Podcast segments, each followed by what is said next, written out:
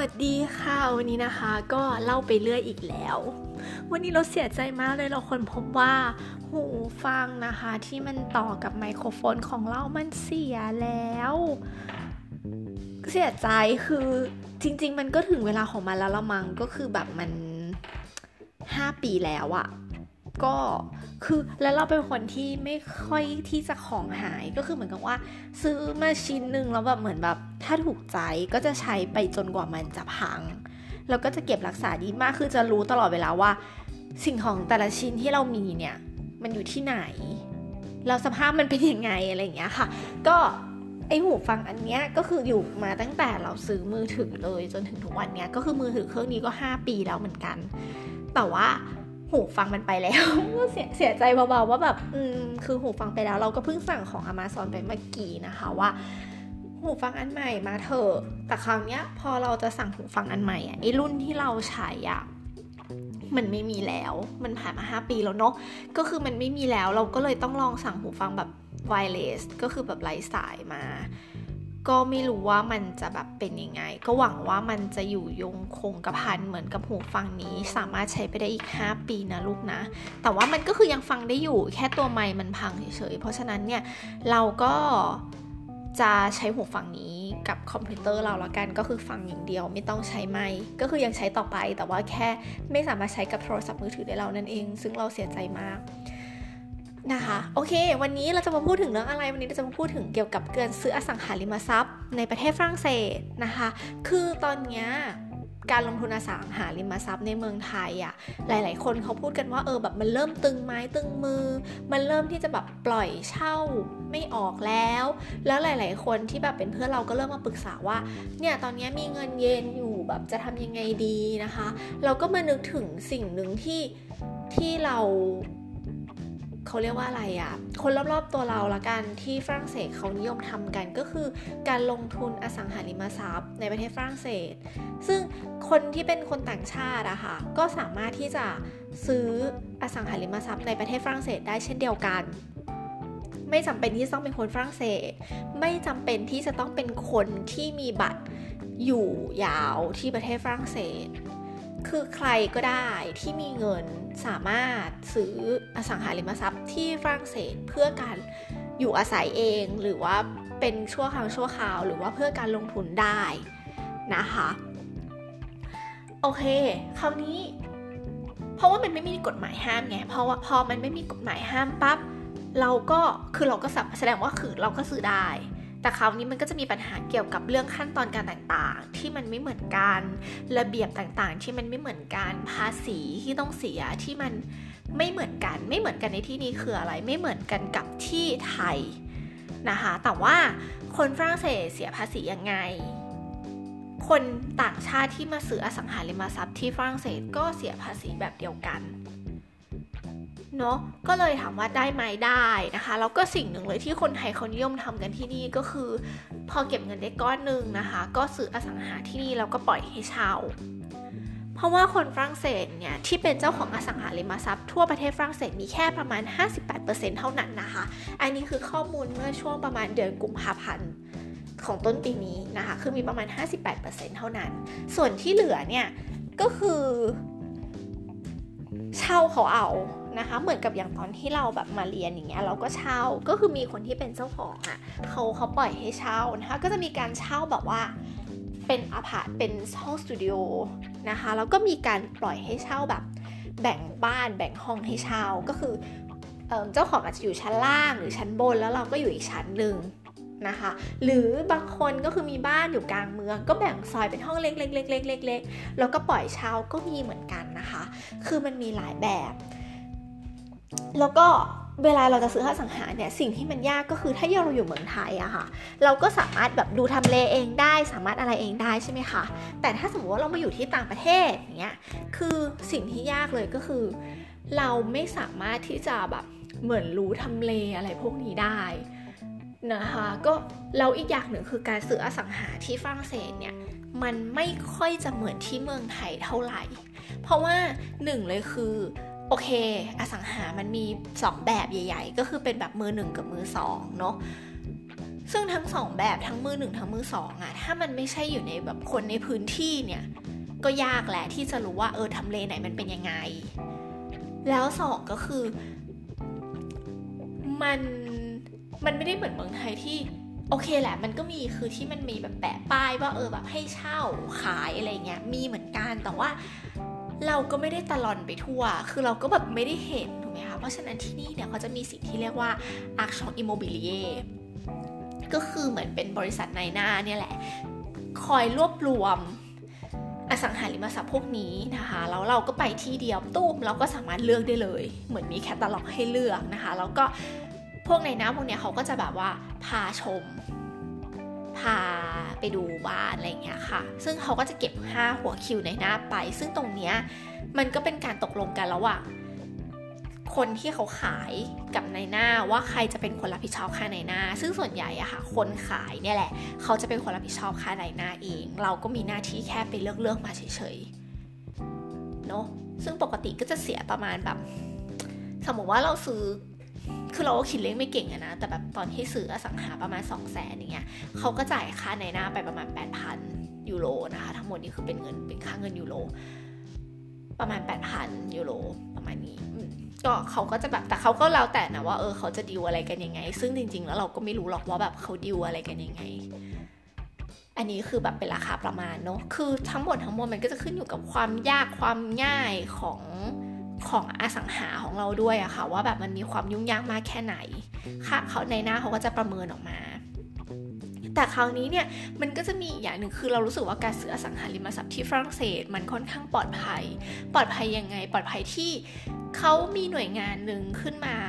เป็นหน่วยงานที่เอาไว้ควบคุมเรื่องนี้โดยเฉพาะ การเปลี่ยนถ่ายโอนย้ายที่ดินบ้าน คอนโดอะไรอย่างเงี้ยค่ะ ซึ่งคือเป็นเกี่ยวกับเรื่องกฎหมายโดยเฉพาะเรียกว่าโนแตนะคะโนแตเนี่ยเขาจะมีหน้าที่เกี่ยวกับว่า ถ้าสมมติเราจะทำการซื้อขายบ้านที่ดินหรืออะไรที่มันมีการเปลี่ยนถ่ายมือ ก็จะต้องมีโนแตเป็นตัวกลางในการดำเนินเรื่องเกี่ยวกับกฎหมายทุกสิ่งทุกอย่าง เราเราว่ามันดีตรงที่ว่า สมมติว่าเราบอกว่าเราอะอยากที่จะซื้อ สถานที่ตรงนี้ห้องห้องนี้เอาไว้เพื่อที่จะไว้เปิดร้านอาหาร แล้วเจ้าของบ้านเขาก็บอกว่าโอ๊ยเปิดได้อะไรเงี้ยแต่ว่าจริง ๆ แล้วอะค่ะ ทุกสิ่งทุกอย่างของฝรั่งเศสอะมันมันมันแยกหมดนะ ว่าที่อยู่สำหรับพักอาศัยก็เป็นที่อยู่สำหรับพักอาศัย ถ้าอยากจะเปิดร้านอาหาร มันไม่ใช่ว่าเรารีโนเวทชั้นล่างเปิดเป็นร้านอาหารได้ มันไม่ใช่ก็คือจะต้องทำการขออนุญาตก่อน ซึ่ง เราก็ไม่รู้หรอกว่าจริงๆแล้วเจ้าของบ้านนั้นนะเขาขออนุญาตไว้หรือยัง ซึ่งจริง ๆ แล้วมันคงยังหรอกค่ะ มันยากที่ที่เราสมมติว่ามันเป็นที่ที่เราอยู่อาศัยแล้วเราจะแบบไปขออนุญาตเพื่อเปิดร้านอาหารมันมันไม่ใช่เรื่องเนาะก็แต่ก็คือต้องคุยกันนะคะว่าว่ายังไง ซึ่งถ้าสมมติว่าโอ้ยเราติดเรารู้สึกว่าเราติดคำว่าซึ้งสังนั้นอะคือ แล้วเท่านี้ก็คือเหมือนกับว่า ถ้าสมมติว่า เราบอกว่าเนี่ยเราอยากจะเซ็งร้านอาหารร้านนี้คือเราจะซื้อเลยแล้วคือเขาก็บอกว่าโอเคนะเขาไปขอใบอนุญาตเปิดร้านอาหารได้ ก็คือเปิดร้านอาหารเนี่ยเปิดได้ทั้งหมดเอออีก 5 ปีแล้วคือพอครบ5 ปีก็ต้องไปขอใหม่ แล้วโนแตนเนี่ยเขาก็จะไปตรวจสอบว่ามันขอได้จริงไหมมันไปตามที่เขาบอกจริง ๆ หรือเปล่า หรือว่ามันไม่ใช่ว่าพอ 5 ปีเสร็จแล้วก็คือเขาไม่ให้แล้วนะระบุไว้ในสัญญาหรือเปล่า โนแตเขาก็จะดูสัญญาตรงนี้ให้ทั้งหมด รวมถึงความเสี่ยงต่างๆ เช่นสมมติว่าเราจะซื้อบ้าน หรือซื้อที่ดิน นะคะเขาก็จะมีการตรวจสอบว่าไอ้ที่ดินตรงที่เราจะทำการซื้อขายเนี่ยมันมีอะไรหรือเปล่าที่มันแอบซ่อนเร้นอยู่ เช่น ตรงนี้มันเป็นที่ที่น้ำท่วมถึงหรือเปล่า ตรงนี้มันเป็นที่ที่อยู่ในเขตโรงงานนิวเคลียร์หรือความเสี่ยงเกี่ยวกับนิวเคลียร์หรือเปล่า มีความเสี่ยงดินทรุดหรือเปล่า มีเอ่อมีความเสี่ยงอะไรไหม มีแก๊สไหม มีอะไรไหม คือเขาก็จะแบบเหมือนตรวจสอบตรงนี้ค่ะทั้งหมด พอเขาตรวจสอบทั้งหมดแล้วเขาก็จะเอารายงานคือเขาไม่ได้ห้ามเราซื้อนะ แต่เขาก็จะเหมือนให้รายงานตรงนี้เรามา แล้วเขาก็จะบอกว่าเนี่ยมันมีความเสี่ยงตรงนี้นะ แล้วคุณโอเคไหม คือถ้าคุณโอเค คุณก็เซ็นรับทราบว่าคุณรับทราบเกี่ยวกับเรื่องพวกนี้หมดแล้วนะ คุณจะแบบมาร้องเรียนอะไรเงี้ยที่หลังอะ่ะเป็นไปไม่ได้แล้วนะ เราก็จะแบบโอเคเราเราเข้าใจแล้วเราเรารู้แล้วว่ามันมีความเสี่ยงแค่นี้ หรือเออมันไม่มีความเสี่ยงเลยนะ โอเคเราเข้าใจ เมื่อเราเซ็นรับทราบไปแล้วก็คือจบ หมายความว่าถ้าอนาคตตรงนี้มันน้ำท่วม เขาก็จะบอกว่าอ่าอ่าเราเคยบอกคุณแล้วนะว่าน้ำมันท่วม เป็นต้นนะคะ ก็คือมันก็จะมีหน่วยงานนี้มา แล้วก็หน่วยงานนี้เหมือนกันนะคะ จะเป็นเกี่ยวดูแลทุกสิ่งทุกอย่างจริง ๆนะคะ คือจะแบบว่าพอเราจะซื้อบ้านใช่ไหมคะเขาก็จะเรียกเราไปพร้อมกับนายหน้าพร้อมกับคนที่จะขายมาเจอกันรวมทั้งเขาเป็นตัวกลางนะคะ เซ็นกันตรงนั้น รับกุญแจกันตรงนั้น เมื่อไหร่ก็ตามที่เซ็นเขาให้กุญแจเราแล้ว ถือว่าห้องนั้นเป็นกรรมสิทธิ์หรือบ้านหลังนั้นเป็นกรรมสิทธิ์ของเราโดยชอบธรรมเจ้าของบ้านไม่สามารถที่จะเข้ามาได้ ไม่สามารถที่จะมาอะไรก็คือเสียสิทธิ์ ในกรรมสิทธิ์บ้านตรงนั้นไปเรียบร้อยนะวินาทีที่เรารับกุญแจต่อหน้าโนแต่นะคะ และโนแต่เขาก็จะทำก๊อปปี้เอกสารซึ่งเยอะมากนะ ประมาณเกิน 500 หน้านะคะ มาให้เราแล้วก็ ให้กับคนขาย คือเขาก็จะแลกเปลี่ยนกันรวมถึงโนแตจะดูด้วยนะว่า มันมีค่าน้ำค่าไฟค่าอะไรที่มันตกค้างหรือเปล่า คือถ้าสมมติว่ามันไม่มีอะไรตกค้างก็คือจบ แต่ถ้ามันมีอะไรตกค้างปั๊บเขาคือเหมือนเงินเวลามันโอนนะคะโนแต่เขาจะมีมีหน้าที่แบบว่าดูแลเงินด้วย เพราะฉะนั้นเนี่ยถ้ามันมีค่าส่วนกลางค่าอะไรที่มันตกค้างเนี่ย notaire เขาจะหัก ไปจากเงินที่เขาขายได้ แล้วก็ไปจ่ายพวกนั้นก็คือเราก็จะไม่เกี่ยว มันไม่มันจะไม่มีค่าเซอร์ไพรส์ว่า เรามาอยู่บ้านแล้วเราอยู่ดีเราแบบจะไปเปิดสัญญาณโทรศัพท์แล้วอยู่ดีแบบ เอ้ยเบิร์นบ้านหลังนี้มันค้างค่าโทรศัพท์มาแล้วเราต้องจ่ายหรือว่าค้างค่าน้ำค้างค่าไฟ ค่าอินเทอร์เน็ตแล้วเราต้องมาจ่ายแทน แบบนี้ค่ะ ก็คือจะไม่มี เราคิดว่ามันแบบเฮ้ยมันดีมากกับตรงนี้ แต่ว่าค่าโนแตก็จะต้องแบบเสียเงินเหมือนกัน แล้วก็เสียแพงเหมือนกัน แต่ว่าโนเราเคยคุยกับโนแตเขาก็บอกว่าไอ้ที่เขาเสียเนี่ยคือมันเขาไม่ได้รับร้อยเปอร์เซ็นต์แต่ว่าเขาที่ที่เราต้องจ่ายให้เขาเนี่ยเขาก็ต้องไปจ่ายต่อ เช่น เอาไปจ่ายค่าเดินเรื่องเดินเอกสาร ค่าภาษี ค่าตรวจอื่นๆอีกมากมายที่มัน อยู่ในกระบวนการ ซึ่งมันมันถึงมือเขาจริง ๆอะมันไม่ได้เยอะ ซึ่งเราก็ไม่รู้ว่าแบบมันจริงไหมนะ แต่ว่าเรารู้สึกว่าอย่างน้อยมันก็สบายใจ และส่วนในค่าโนแตนเนี่ยก็แล้วแต่เหมือนกันว่าใครจะเป็นคนจ่าย เราจะเป็นคนจ่ายหรือว่า คนขายจะเป็นคนจ่ายนะคะ ก็คืออันนี้แล้วแต่ตามตกลงแต่ส่วนใหญ่แล้วคนขายก็จะจ่าย หรือไม่ก็ครึ่งครึ่งเขาจะไม่มีผักพารามาให้เราร้อยเปอร์เซ็นต์หรอกส่วนใหญ่ เพราะราคาส่วนใหญ่ก็คือบวกไว้แล้ว นั่นเอง อันนี้คือจากประสบการณ์เรานะ แต่ว่าคือเราก็แบบไม่มั่นไม่มั่นใจว่าเออคนอื่นเขาแบบเขาเขาอะไรยังไง แต่แต่เราอันนี้คือจากประสบการณ์ที่แบบเห็นมาหลายที่ก็จะประมาณนี้ นะคะ แล้วถามว่าโอเคมันจำเป็นไหมที่จะต้องมีในหน้า คือจริงๆแล้วมันไม่จำเป็นหรอก คือถ้าเราแบบติดต่อเจอคนขายเราเจอแบบถูกใจมั่นใจแน่นอนก็ติดต่อโนแต่เองได้เลย แล้วก็ไม่ต้องผ่านในหน้าก็ได้เหมือนกัน อันนี้ก็คือแล้วแต่ ก็คือถ้าเราไม่อยากผ่าในหน้าก็ส่วนใหญ่ก็จะไปหาแบบประกาศในพวกแบบเลอบงกวงเลอบงกวงก็คือเป็นเว็บไซต์นะคะของประเทศฝรั่งเศสนี่แหละก็คือมันจะมีขายทุกสิ่งทุกอย่างอยู่ในนั้นหนึ่งในนั้นก็คือจะมีพวกบ้านพวกอะไรอย่างเงี้ยค่ะ คือเมื่อก่อนอะตอนเรายังเรียนอยู่เนี่ยเราก็หาห้องเช่าจากในเลอบงกวงนี่แหละ แต่ว่าแบบเหมือนพอเรารู้สึกว่าพอแบบจะต้องซื้อเป็นที่อยู่อะเรารู้สึกว่าแบบเออเลอบงกวงมันแบบ คือมันเราจะต้องรับผิดชอบเราเองจริง ๆอะ เหมือนกับถ้าเราโดนโกงเราโดนอะไร เราจะต้องไปต่อรองเอง ซึ่งเราเรารู้สึกว่าเราไม่พร้อมกับตรงนั้นเนาะเราก็เลยแบบเอาเป็นในหน้าละกัน แล้วปกติราคาในหน้าเนี่ยเขาเรียกว่าอะไรอะเออเขาเรียกว่าอะไรนะคนขายเออ คนขายก็เป็นคนจ่ายอยู่แล้วอะไรอย่างนี้เพราะฉะนั้นก็หาในหน้าไปเถอะ เราก็ได้เลือกเยอะด้วยก็คือเพราะในหน้าเขาก็จะแบบหาว่าเราต้องการอะไรยังไง กี่ห้องนอน กี่ห้องน้ำอยู่แถวไหนอะไรอย่างเงี้ยค่ะ แล้วก็แต่ปกติแล้วอะในหน้าเขาก็จะแบ่งเขตการรับผิดชอบคือมันมีหลายบริษัทถูกไหมคะเขาก็จะแบ่งเขตรับผิดชอบกันว่า บริษัทนี้อยู่ตรงนี้แบบเหมือนกับว่า บริษัทหนึ่งก็คือจะมีอยู่หลาย ๆ มีสำนักงงานอยู่หลาย ๆ ที่ แล้วก็คือแต่ละสำนักงงานก็จะรับผิดชอบแค่ในเขตของตัวเอง ดังนั้นถ้าสมมติว่าสมมติว่าถ้าเทียบกับเมืองไทยเนี่ยสมมติว่าเราอยากได้อะไรที่มันอยู่แถวสยาม เราก็ต้องไปหาสำนักงงานแถวสยาม ถ้าเราอยากได้แถวสยาม แต่เราไม่หาสำนักงงานแถวบางบงทองเนี่ยเขาก็ไม่สามารถตอบเราได้นะคะก็เราก็จะต้องไปเลือกสำนักงงานที่ ที่มันอยู่ในย่านที่เราต้องการ เขาก็จะมีให้เลือกเยอะกว่า ถามว่ามันเป็นไปได้ไหมที่เราไปเลือกสำนักงงานที่บางบัวทองแล้วมันจะมีให้เรา มันก็เป็นไปได้เหมือนกัน แต่ว่ามันมีให้เลือกน้อยนะคะ ประมาณนั้นแล้วก็คราวนี้ถ้าสมมติว่าในกรณีที่เราเป็นคนต่างชาติ แล้วเราอยากจะซื้ออสังหาริมทรัพย์เนี่ยที่ฝรั่งเศสเพื่อการลงทุนปล่อยให้เช่าถามว่ามันคุ้มไหม เออคือปีที่แล้วนะคะ ที่เราเคยดูมาเนี่ยก็คือตั้งแต่ปี2คือใน 5 ปีที่ผ่านมาใช้คำนี้ละกันนะคะ เมื่อ 5 ปีที่ผ่านมาอสังราคาอสังหาริมทรัพย์ที่ฝรั่งเศสนะคะ เพิ่มขึ้นประมาณ 8%ซึ่งชนะอัตราเงินเฟ้อมันแล้วก็เหมือนกับว่ามันเป็นการลงทุนที่ เหมือนมันเป็นเงินเย็นระดับหนึ่ง เพราะว่าค่าดอกเบี้ยนะคะของอสังหาริมทรัพย์ที่ฝรั่งเศสเนี่ยคือถูกมากนะคะ ดอกเบี้ยสมัยเรามันแค่แบบเปอร์เซ็นต์เดียวอะคือมันถูกมากแต่ว่ามันจะมีค่าอย่างอื่นอีกเยอะที่คือในเมื่อดอกเบี้ยมันถูกแล้วถามว่าพวกธนาคารธนาคารที่เขาแบบปล่อยกู้อะเขาเขาเขาได้กำไรจากตรงไหนนะคะ ก็คือปกติแล้วอะค่ะ เขาก็จะมีแบบเหมือนพวกประกันเงิน คือเขาจะมีแบบเวลาเราซื้ออสังหาพวกเนี้ยค่ะ เราจะต้องซื้อประกันด้วย แต่คือมันไม่ใช่ประกันแบบประกันอุบัติเหตุหรือประกันอะไรอย่างนี้นะคะ แต่มันคือประกันการกู้ของเรา หมายความว่าถ้าสมมติว่าวันหนึ่งเราไม่มีจ่าย เราเกิดแบบทุกคนภาพโลแบบโดนไล่ออกหรืออะไรอย่างเงี้ยค่ะอยู่ดีทำงานไม่ได้ขึ้นมาอย่างเงี้ยถ้าเราซื้อประกันตรงนี้เนี่ยประกันตรงนี้ก็จะเป็นคนจ่ายนะคะก็คือเหมือนกับเป็นค่าเสียเปล่าของแต่ละเดือน ซึ่งถามว่าเยอะไหมเยอะ มากสำหรับเรานะ เพราะว่าผ่อนเดือนหนึ่งก็แค่แบบ 8 7เดือนนะ600 600 700 ยูโร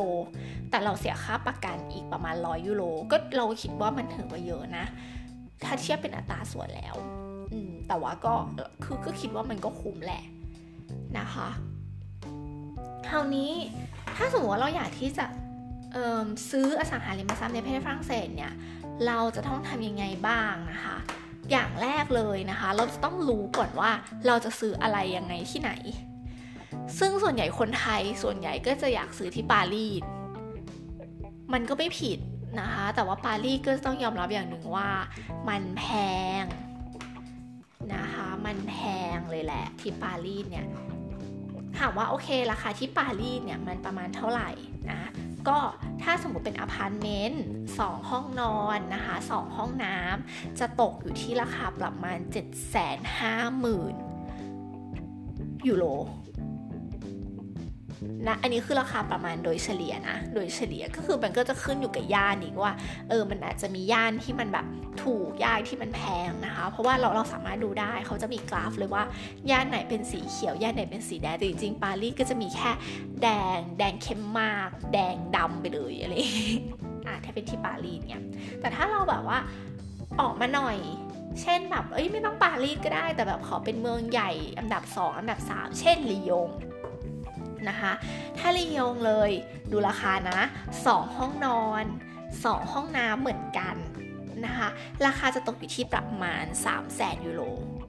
ห่างกันเกินครึ่งนะคะ ห่างกันเกินครึ่งเพราะที่ปารีสที่แพงจริง ๆ นะนะ ลงมาทางใต้นะคะ ในกรณีที่สมมติเป็นหมักเซยนะคะ จริงๆเนี่ยพอพอมันไม่ใช่ปารีสอะคะ่ะราคามันจะแบบพอๆแหละกันแหละในในความคิดเราอะคือราคามันจะพอๆกันแหละก็คือสมมติที่หมักเซยเงี้ยก็ 2 ห้องนอน 2 ห้องน้ำนะ อันนี้คือในกรณีที่มันเป็นอพาร์ตเมนต์เนาะสห้องนอนสามมันก็จะราคาประมาณ 295,000ยูโรอั อันนี้คือราคาแบบมาตรฐานใช้คำนี้คือเฉลี่ย ถามว่ามันมีถูกกว่านี้ไหมมีแพงกว่านี้ไหมมีนะคะ ก็อย่างที่บอกว่าขึ้นอยู่กับว่ามือหนึ่งเป็นแบบ neuf หรือว่ามือสองเป็นแบบบ้านเก่า occasion นะคะ ก็แล้วแต่แล้วก็ดูด้วยว่ามันอยู่ย่านไหนอยู่ตรงไหนอะไรยังไงเนาะอันนี้คือในกรณีที่เป็นอพาร์ตเมนต์นะเราก็ถ้าสมมติว่าเป็นบ้านล่ะ ก็ต้องดูอีกว่า โอเคบ้านมันอยู่ตรงไหนอะไรยังไงนะคะ ก็คือถ้าเทียบกันอย่างลียงอย่างเงี้ยค่ะลียงเนี่ยบ้านก็จะราคา 3 ห้องนอน 4 ห้องน้ำก็จะราคาประมาณ 4 2 0 0 0 0ยูโรอันนี้คือราคาโดยเฉลี่ยเนาะในขณะที่แบบหมักเซยอย่างเงี้ยเออราคามันก็อาจจะแพงขึ้นมานิดนึงนะคะ ก็คือมาแล้วแต่ญาติมาแล้วแต่อะไรแบบหลาย ๆ อย่างเลย นะคะ คือตรงเนี้ยต้องมานั่งดูเอง มันต้องมานั่งคำนวณเองนะคะ แต่ว่าถ้าสมมติว่าเป็นอพาร์ตเมนต์แบบที่สตูดิโออะไรเงี้ยค่ะ มันก็จะราคาประมาณแบบ9 5 0 0แสนหนึ่งอะไรอย่างเงี้ย แล้วก็พวกเนี้ยก็คือจะปล่อยให้แบบพวกนักเรียนนักศึกษาเขามาเช่า ถามว่านักเรียนนักศึกษาเขาเข้ามาเช่าเนี่ย เราจะแบบเท่าไหร่ ก็จะมีราคาตั้งแต่ 300 ยูโรต่อเดือนนะคะ จนไปถึง 650 คือสมัยเราอะเราเราจ่าย650 650 ก็คือแบบจะเป็นแบบมีครัวมีห้องน้ำที่เป็นแบบอ่าง แล้วก็เป็นแบบห้องหนึ่งที่มันเป็นแบบ30 ตารางเมตรมั้ง เราจำไม่นะเราไม่แน่ใจอะประมาณ 30 มั้ง คือจะมีเตียงที่เป็นโซฟาแบบคลิกแคลกอะก็คือเหมือนกับว่าเป็นโซฟาที่มันกางมาเป็นเตียงได้ อันนั้นเราเสียแบบเดือนละ650 ซึ่งไอ้ค่าพวกเนี้ยค่ะ เราก็ตั้งไปเหอะให้เรารู้สึกว่ามันคุ้มอะเพราะว่าพวกนักเรียนอะสุดท้ายแล้วเขาก็จะไปขอเงินช่วยเหลือมาแบบลดหย่อนได้ ก็หมายความว่าเขาจ่ายมาให้เราก่อน แล้วก็เดี๋ยวรัฐบาลก็จะไปช่วยนักเรียนอีกทีหนึ่งดังนั้นก็ ถ้าเราไปซื้ออสังหาตรงที่มันใกล้มหาลัยทำเลดีมากๆ สะอาดหรืออะไรอย่างเงี้ยค่ะ เราก็สามารถตั้งราคาแพงได้อย่างของเราเนี่ยที่มันแพงเพราะว่ากำแพงหนา เขาก็บอกเลยว่าแบบมันไม่มีเสียงรบกวนแน่นอนแล้วก็เออสามารถคือถ้าสมมติว่าเราเป็นนักเรียนดนตรีอย่างเงี้ยอยู่คณะแบบที่มันต้องแบบดุริยางอะไรเงี้ยที่ต้องซ้อมดนตรี เราก็สามารถซ้อมดนตรีในห้องได้เลย เพราะฉะนั้นเนี่ย หอที่เราอยู่ตอนนั้นน่ะก็จะมีพวกนักเรียนที่เป็นดุริยางอะเยอะ นั่นเองนะคะ ก็อันนี้ก็คือคร่าวๆ คือพอเรารู้แล้วว่าเราอยากได้อะไรตรงไหน เราก็ลองแบบหาดู คือถ้าเราอยู่ประเทศไทยอะหลัก ๆ เลยเราก็อยากให้หาในหน้าแหละ แล้วก็แบบบอกในหน้าไปว่าเราอยากได้อะไรประมาณไหน ในหน้าเขาก็จะเลือกเลือกเลือกเลือกเลือกให้ แล้วเราก็ดูดูดูดูดูดูปกติในหน้าบางที่เนี่ยค่ะเขาก็รับผิดชอบว่าซื้อกับเขาเสร็จแล้วก็ ปล่อยเช่ากับเขาไปเลย เขาก็จะเป็นคนแบบดูแลเรื่องเช่าให้ด้วยเรียบร้อยอะไรอย่างเงี้ยก็ทำตามที่นายหน้าแนะนำเราก็มี คือถ้าเราอยากบินมาดูเราก็บินมาดูอะไรอย่างเงี้ยแต่ส่วนใหญ่ก็คือแบบที่เรารู้จักคือที่เราแบบเหมือนช่วยช่วยเพื่อนที่แบบเมืองไทยอะไรเงี้ยก็เขาก็บอกว่าเอ้ยแบบไม่เป็นไรเชื่อใจอะไรอย่างเงี้ยแกแบบเอาเลยตามใจแกเลยอะไรอย่างเงี้ยก็ก็ถ้าเราคือก็ดีอันนี้มันเป็นเพื่อนกันไงพอมันเป็นเพื่อนกันมันก็มีความไว้วางใจกันเกิดขึ้นเนาะแล้วพอมันเป็นเพื่อนเราอะเราก็จะระมัดระวังเป็นพิเศษในการที่จะแบบแนะนำอะไรให้เพื่อนเราเพราะว่าแบบเรื่องเงินทองอะไรพวกนี้มันละเอียดอ่อนเนาะ ก็ประมาณนั้น แล้วก็คราวนี้พอเราเลือกเรียบร้อยแล้วเราแบบเหมือนกับว่า เนี่ยตรงนี้แหละคือที่เราถูกใจ คราวนี้มันก็จะเข้าสู่กระบวนการซื้อขาย การเซ็นสัญญา การวางเงินมาจำซึ่งตรงเนี้ยเอาจริงๆ เราไม่ได้เห็นเงินสดนะ เพราะเงินทุกอย่างมันจะอยู่ในธนาคารหมด คือธนาคารจะเป็นคนจัดการหมด ตั้งแต่ต้นจนจบมาเราไม่เคยเห็นเงินสดเลย เพราะว่าเรื่องพวกนี้ที่นี่ถือว่าเป็นเรื่องละเอียดอ่อนมาก เขาจะแบบไม่แบบว่า คือยิ่งพอเงินมันมาจากต่างประเทศนะคะ จะต้องเป็นเงินที่สามารถตรวจสอบได้นะว่า เงินตรงนี้มันมีที่มาที่ไปยังไง มันไม่ใช่ว่าอยู่ดีเราจะแบบโอนมามั่วซั่วอะไรเงี้ย ไม่ใช่นะ คือเขาจะต้องถามว่าโอเค เงินตรงนี้มันมาจากไหน คุณได้มาจากธุรกิจใช่ไหม มีหลักฐานหรือเปล่า เพราะว่าคนตรวจสอบก็คือจะเป็นธนาคารสถาบันการเงินนะคะ ที่เขาเป็นคนตรวจสอบเรื่องพวกนี้ นะก็คือเพราะว่าฝรั่งเศสเป็นประเทศที่ต่อต้านการฟอกเงินมาก และเมืองไทยก็เป็นหนึ่งในลิสต์ที่เขาแบบเฝ้าระวัง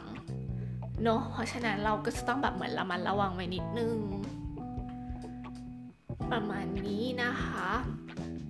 แล้วหลังจากนั้นเนี่ยก็คือส่วนใหญ่อะเราเป็นคนซื้อไม่ต้องทำอะไรมากหรอก คนซื้อก็เหมือน เหมือนเอาหลักๆเลยก็คือเตรียมเงินอะไร คือจะเป็นคนขายที่เขาจะต้องเตรียมเอกสารเตรียมเอกสารมาตามที่โนแต่เขาร้องขอ